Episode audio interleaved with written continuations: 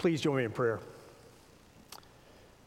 Holy Spirit, we ask that you come and that you would enlighten your word and reveal to us uh, through these words that we're getting ready to study this morning just how magnificent and how mighty the Lord God is.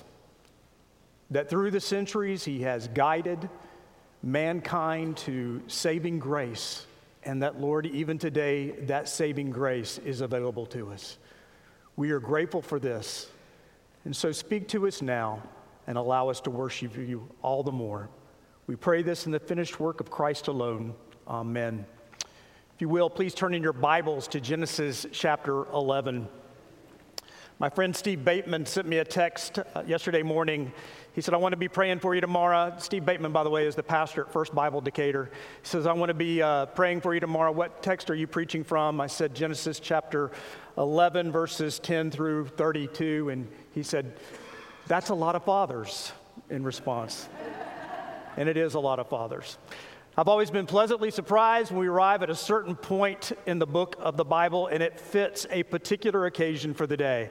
And once again, this has occurred. Our text this morning is perfect for a Father's Day. Now, this doesn't always happen. A few years ago, when we were going through the book of Proverbs, we had just gotten to the adulterous woman in Proverbs 7. Uh, and I, even I knew not to preach that text on Mother's Day. So we just skipped on ahead to Proverbs 31. But every now and then, the Lord blesses us with the appropriate set of verses for a special occasion at just the right moment. It is providential. In fact, it happens so often that I'm tempted to name a church after it, but now, knowing that this is going to be a sermon for fathers, I want to make sure that our dads know this is not going to be an attack on them. We have two guys in the congregation that repeatedly remind me why do the women always get praised on Mother's Day and the men get berated on Father's Day? Well, I won't say who they are, but their names have the initials J and B, and they are related and they do favor one another, but I will not reveal their names to you. But sadly, they are right. I have been on the receiving end of one of those types of sermons. The preacher is all too happy to bring up what men are doing wrong, and we feel about this big when we exit. I promise that is not my purpose this morning, but I won't guarantee that you will not be challenged this morning by the Word of God. In fact, I hope every one of us is challenged to heed the applications of this text today. It is glorious and wonderful, and it should grant us great confidence in the Lord. So, to that end, I want to take us all the way to the end of chapter 11 this morning, and then just touch a little on the first three verses of chapter 12. I almost entitled this sermon Quick Books because verses 10 through 26 are one complete book or section in Genesis. They make up book 5, which narrows down the line of Shem. And it is quick because the narrator wants to get us quickly through it in order to get us to the next book, which covers the line of Terah, whose descendant Abram will be a key figure in the rest of Genesis. So I'd like to approach this text this morning under three headings the line of Shem's sons in verses 10 through 26, then the line of Abram and his brothers in verses 27 through 32. And then I want to conclude by just making a few observations for us to apply to our own present situation. So, very quickly, that's Shem's descendants, Abram and his brothers, and the applications. So, let's delve into the line of Shem, starting here at verse 10. Now, when we look at this genealogy, it's a little hard to know if it's meant to be specifically literal or not. It could very well be that a few generations were skipped. And there are two reasons for presuming this. First, in another example, the genealogy of Jesus skips a few generations in Matthew chapter 1, verse 8. That's not considered a mistake, as that information is recorded elsewhere in Scripture and could be easily checked.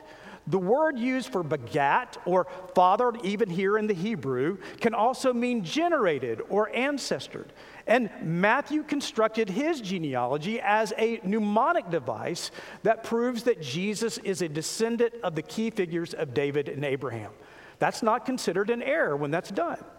And the second reason I say this is that there are 10 generations listed in this passage between Shem and Abraham. 10 is the number of completion. There were also 10 generations from Adam to Noah preceding the flood, as there are 10 generations from Noah to Abraham. So our narrator may have something more symbolic in mind than just a plain genealogy. Perhaps, but I can't say for sure.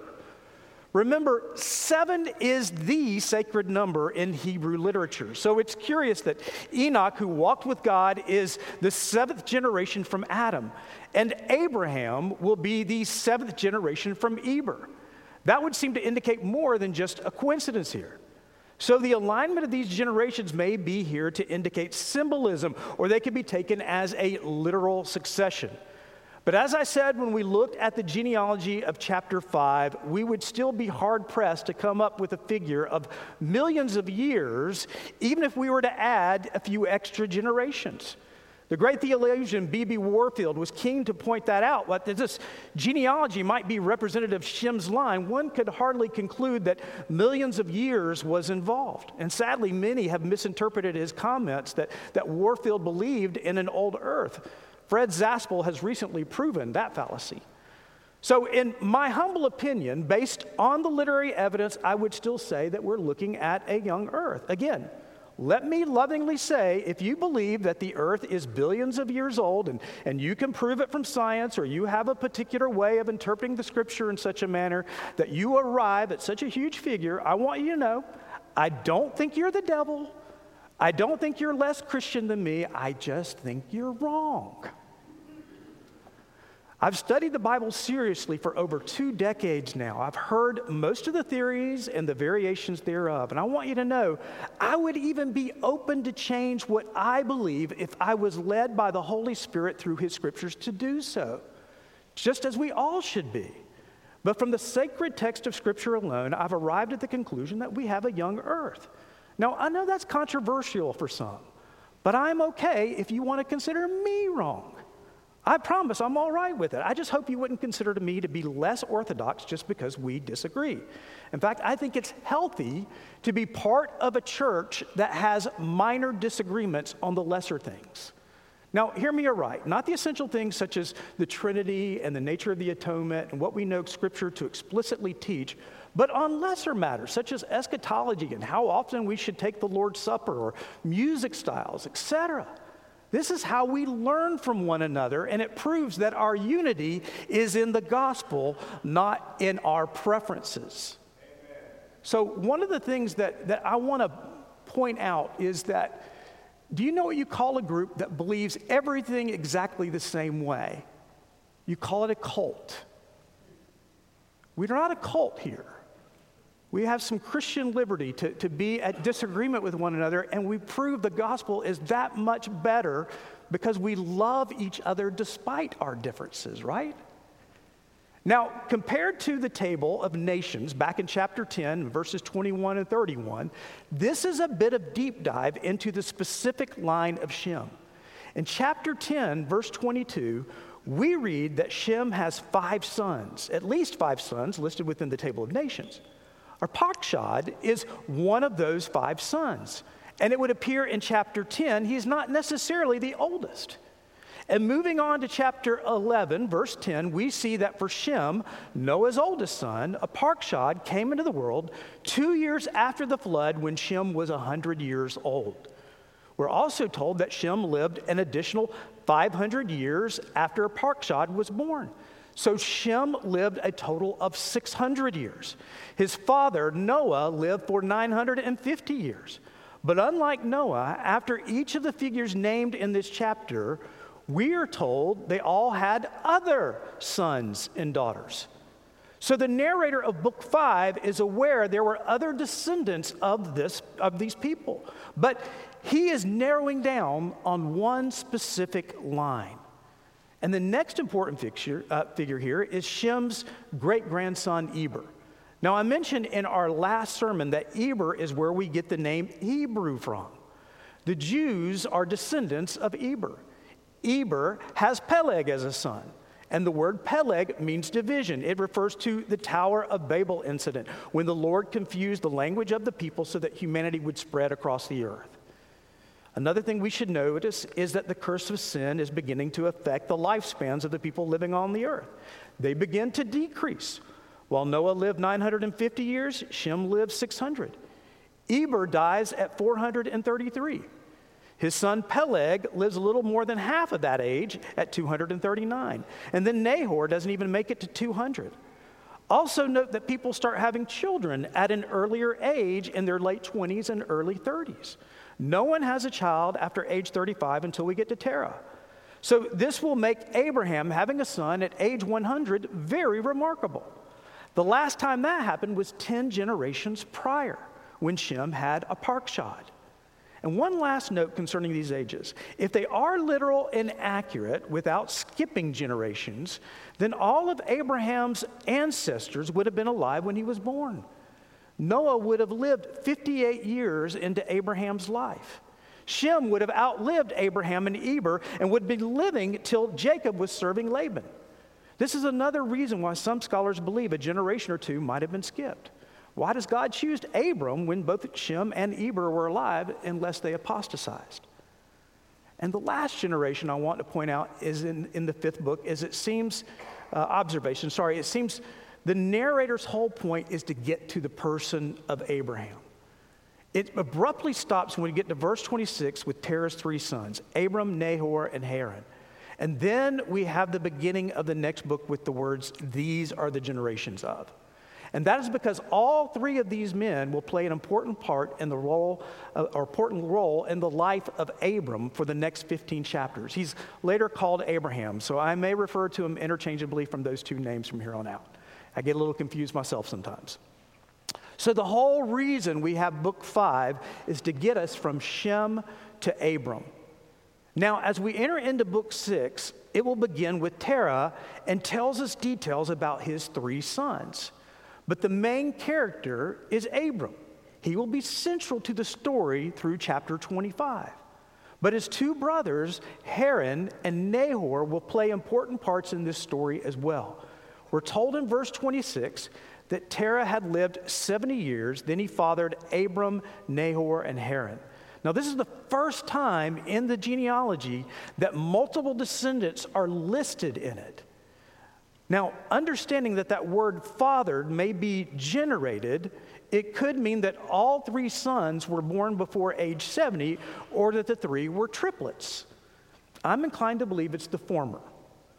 We have such a tendency here to, to focus on the promised land of Israel, but we, we should note that Abram is not from there, but he was born in Ur of the Chaldees. This means that he would have been of what we presently call Persian descent. Most scholars believe that Ur is the ancient city of Urfa, which will later be known as the city as uh, Edessa under the Greeks. It's located on the border of southern Turkey and northern Syria.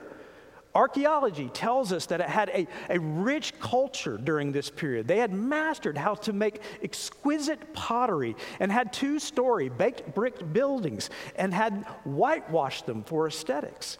So, this is where Terah and his sons are from. They weren't from some backwood Hicks. Abram's brothers, Haran, has three children Lot, Milcah, and Iscah. Milcah will marry her uncle Nahor. Again, this was not unusual practice among the ancients, and I'll share a little bit more about them later, but Haran appears to have died young. And it would seem his son Lot will come into his uncle Abram's care. We'll have much to say about Lot as this story goes on, but he will also be a key figure in Abraham's story. We aren't told much at this point in the story about Nahor, uh, Abram's other brother, other than the fact that he marries his niece, Haran's daughter, Milcah. They're not mentioned as living or leaving Ur with Terah. But we do know from Genesis chapter 24, verse 15, that they migrate to another area of Mesopotamia and found the city of Nahor in the region of Padan Aram. It will be from Nahor and Milcah's descendants that Abram will send his servant to find a wife for his only son Isaac. Abram refuses to let Isaac marry a Canaanite woman. Instead, Isaac will marry his second cousin Rebekah, who was the granddaughter of Nahor. And it will be from this same family that Rebekah will send her son Jacob to find a wife from her brother Laban. Therefore, we'll see that all these families of both brothers, Haran and Nahor, will play important roles in Abraham, Isaac, and Jacob's stories. And there's one other major character that we're introduced to that of Abraham's wife, Sarai. Later, her name will be changed to Sarah, so I'll use both names interchangeably from here on out as well. Sarai's lineage is not mentioned here, but we learn from Genesis chapter 20, verse 12, that she is the daughter of Terah by another woman other than Abraham's mother. That makes her Abram's half sister. And it's emphasized and foreshadowed here in chapter 11, verse 30, that Sarai is barren. Now, we've been introduced to all the major characters of the sixth book, save one. He shows up in chapter 12, verse 1. It is Yahweh whom Abram will take as his personal God. And whenever you see the word Lord in all capital letters in the Old Testament, that stands for Yahweh, or in English, I am, God's covenantal name. And it is Yahweh who calls Abram to leave his land, his family, and his father's possessions to go to a land in which God will show him. And by obeying this, God will make Abram's name great, and he will be a blessing to all the peoples on the earth. Now, Lord willing, in the days ahead, we will look at this calling a little bit more in depth. But I bring this up today because Abram did not immediately obey this calling. It wasn't at Abram's insistence that he left Ur, it was his father, Terah's doing. Perhaps Abram shared his calling with his dad and his father was intrigued. But it doesn't appear that way from the perspective of other inspired writers. It was Terah who led the remainder of his family towards the land of Canaan. But he didn't make it very far. He settles in an area which is now northern Syria and names the settlement after his son, Haran. And it is here that Terah died at the ripe old age of 205. But Abram did not make the initial move to Canaan as the Lord directed. The first Christian martyr, Stephen, made reference to this in his final sermon. In Acts chapter 7, he said, Brothers and fathers, hear me. The God of glory appeared to our father Abraham when he was in Mesopotamia before he lived in Haran and said to him, Go out from your land and from your kindred and go into the land that I will show you. Then he went out from the land of the Chaldeans and lived in Haran. And after his father died, God removed him from there into the land in which you are now living. So Abram does not obey at first. But notice that Stephen emphasized that God removed Abram from Haran to the promised land. This is all at the Lord's direction. Abram will eventually believe the Lord and obey him completely. But there's one last point that we need to make. Prior to God interceding and calling this man, both Abram and his entire extended family were thoroughly pagan. They were committed to and worshiped false gods. When Joshua finished the conquest, he gathered all the leaders of Israel and all the people, and they presented themselves before God. And in Joshua chapter 24, verse 2, Joshua said to them, Thus says the Lord God, the God of Israel, long ago your fathers lived beyond the Euphrates, Terah, the father of Abraham and of Nahor, and they served other gods. He wanted the people to know that through Abraham, they were plucked out of the pagans. Both Ur and Haran were major cult centers for the moon god Sin, S I N. That's his name, literally, Sin. In fact, Terah is like Yera, which is the Hebrew word for moon. In Akkadian, Milcah and Sarai are transliterations for the names of the consorts of the moon god. The name of Rebekah's brother, Laban, means white, which was used as a metonym for the moon in poetry. All of this is to indicate Abraham's family is thoroughly pagan, and they would have remained so if the Lord God had not intervened.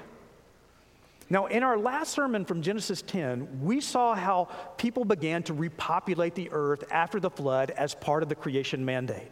And they had done a remarkable job of being fruitful. They had extended lives with which to commit themselves to this repopulation. And we saw how God confused the language to force the people to spread out over the earth, and this created hundreds of people groups. So at the time of Abram's calling, there were already numerous nations with whom God could have chosen. But he didn't. He chose one man, a pagan who was married to his barren half sister, who hesitates at God's initial call. This is the man God chooses in order to establish a people of his own possession. This is something only the Lord could do.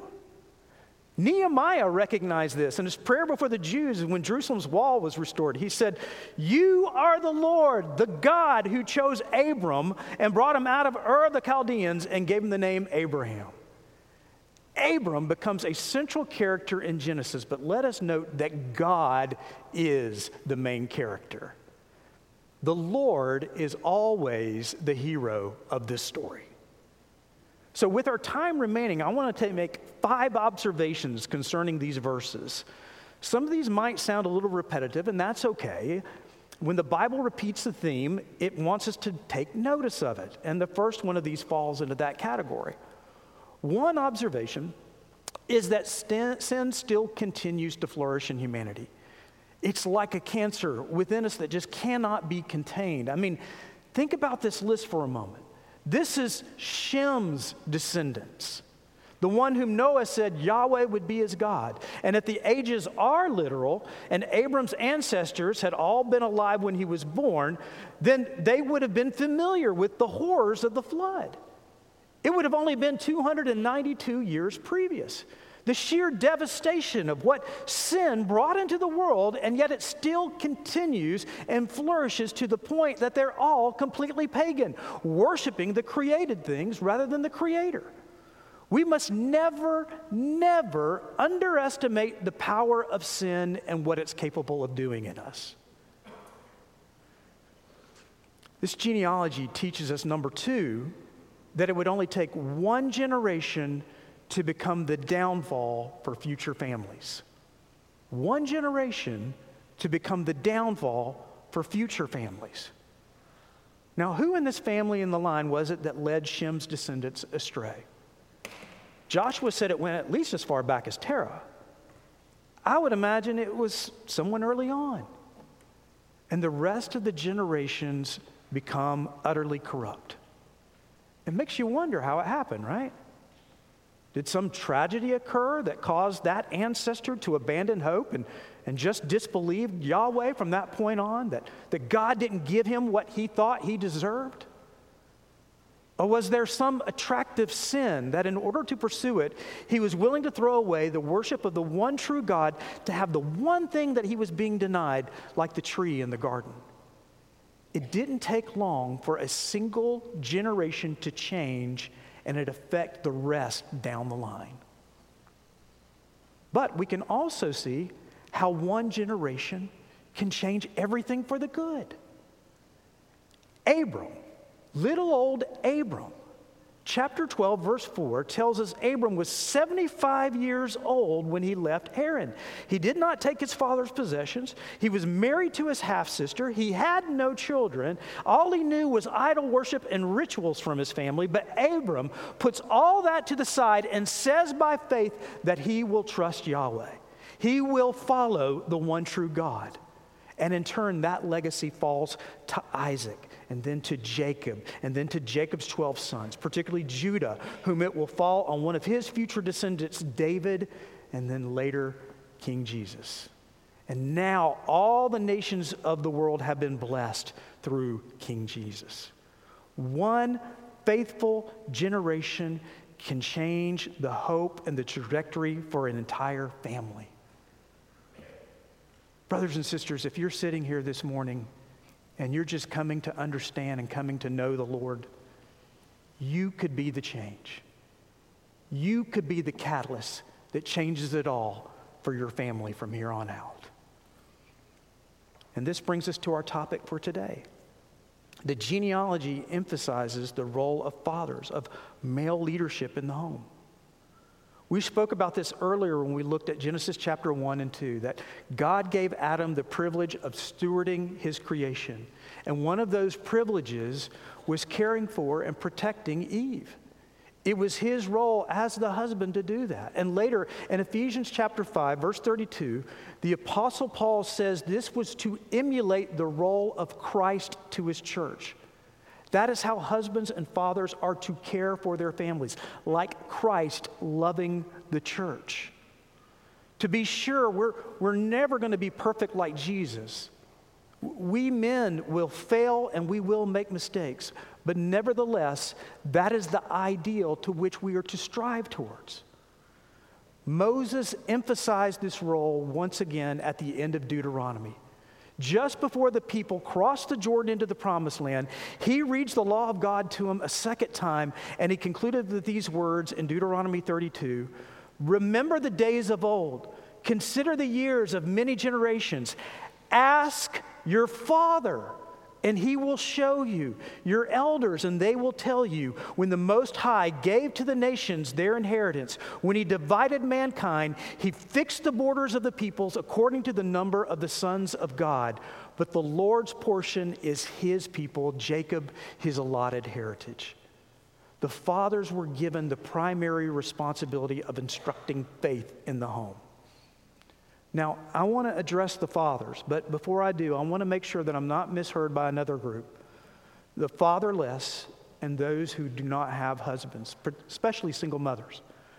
I realize there might be some in our congregation who are sensitive to how I would address the men, and that somehow I view these single moms as being less important or doing things out of order in some fashion. I assure you that is not the case at all.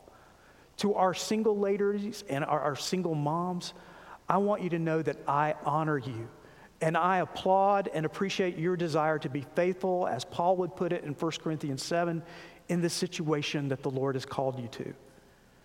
I know that many of you have been forced by circumstances outside your control to live in a less than ideal environment. And I am grateful for your faithfulness now. I also recognize I'm speaking to some here in the congregation that never knew their fathers or had abusive fathers. Some who might have even used religion in your home like a weapon to manipulate or control you. I am so sorry for your experience. I'm aware that sometimes those who were obligated to steward you well failed miserably and they hurt you. Some might even have some scars to this very day from such situations. But even so, I am called to teach the counsel from the Word of God. And in the Lord's economy, fathers and husbands play an important Christ like role in the family. They are to be protectors who looked after their families and to steward them as the Bible teaches. Therefore, fathers who do this well should be commended and encouraged. So, gentlemen, let me do so. First, let me remind you of the great privilege the Lord has given you. You are to be Christ like to your families first and foremost. The Lord has placed them in your care. When they look to you, they don't need to see perfection. They don't need to see some rugged personification of strength like the Marlboro cowboy. That's probably a little bit dating myself for some of y'all. they don't need to see some great macho athlete. They need to see us take being a disciple of Christ seriously. They need to hear our prayers. They need to see us reading our Bibles. They need to hear us say often, I am sorry, both to God and to those whom we have offended. They need to see us broken and trusting in the Lord. They need to see that you care about them being involved and committed to the body of Christ, His church. And then they should see us serving them. They should see that our motivation in our jobs, our careers, is to serve the Lord and not the career. They need to see us sacrificing for our families just as Christ sacrificed for us. And they need to hear us say the words, I love you frequently. And they certainly need to hear us say, I forgive you just as frequently. If you are doing that, then you are being a good father and a husband. And that is a legacy that will far outlast skills in sports, nice houses, and new cars. But wives and children, know this Satan and the system of our world want to destroy the concept of biblical fatherhood.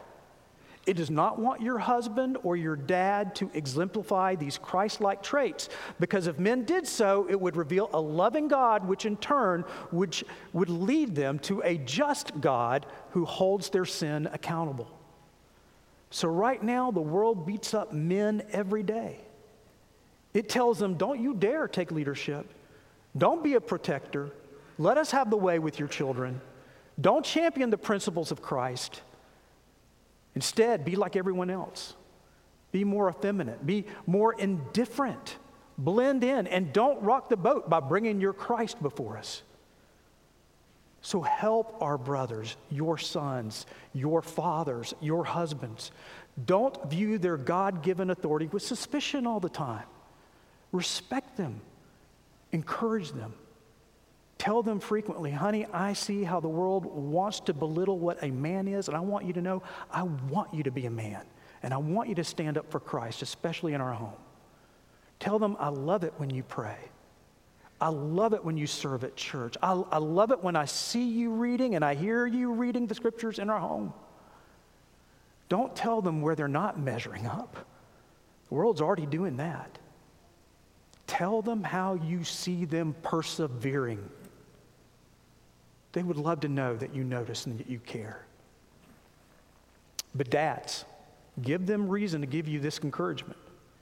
You're the ones to hold the line, you're the ones to lead in the home, not them. That means you must endure with or without their encouragement and persevere as the world attacks. Use today to pray and tell the Lord, I am insufficient for such things, but in my weakness you are strong because you are only one generation from your family turning against the Lord. Only one. And my last point is one that we've noted in the past. It's very easy to remember. What Yahweh wants, Yahweh gets. He is the Lord God over all. He spoke, and the universe came into existence. He wiped sinful humanity off the earth with a cleansing flood. He can do whatever he pleases. And to reveal attributes of himself like his mercy, his grace, his sovereignty, he will establish a people of his own, one whom he will redeem with the precious blood of his only son, Jesus, who will appear some 2,000 years after this and make restitution at the cross. And he will do so our great God will do so by calling a 75 year old former pagan who was married to his barren half sister. And from this family will come the Savior of the whole world. Because what Yahweh wants, Yahweh gets. Let's pray.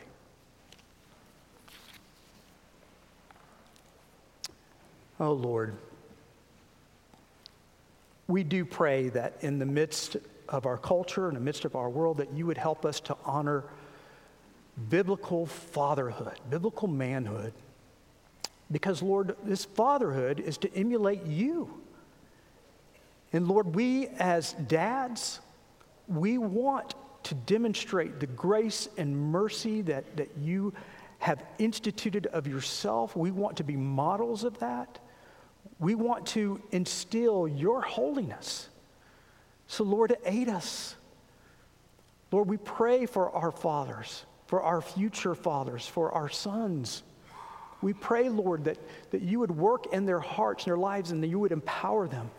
Grant them great faith to believe in your word and to act upon it, Lord. Help them to rise up to give glory and honor to you. And Lord, if they become men who follow you, then we know they are worthy of being followed as well. So, Lord, allow us, allow us to see you in your great mercy of you as Father God. And in that, Lord, allow us to give you praise for it on this day. Because we know what Yahweh wants, Yahweh gets. We pray this in the finished work of Christ alone. Amen.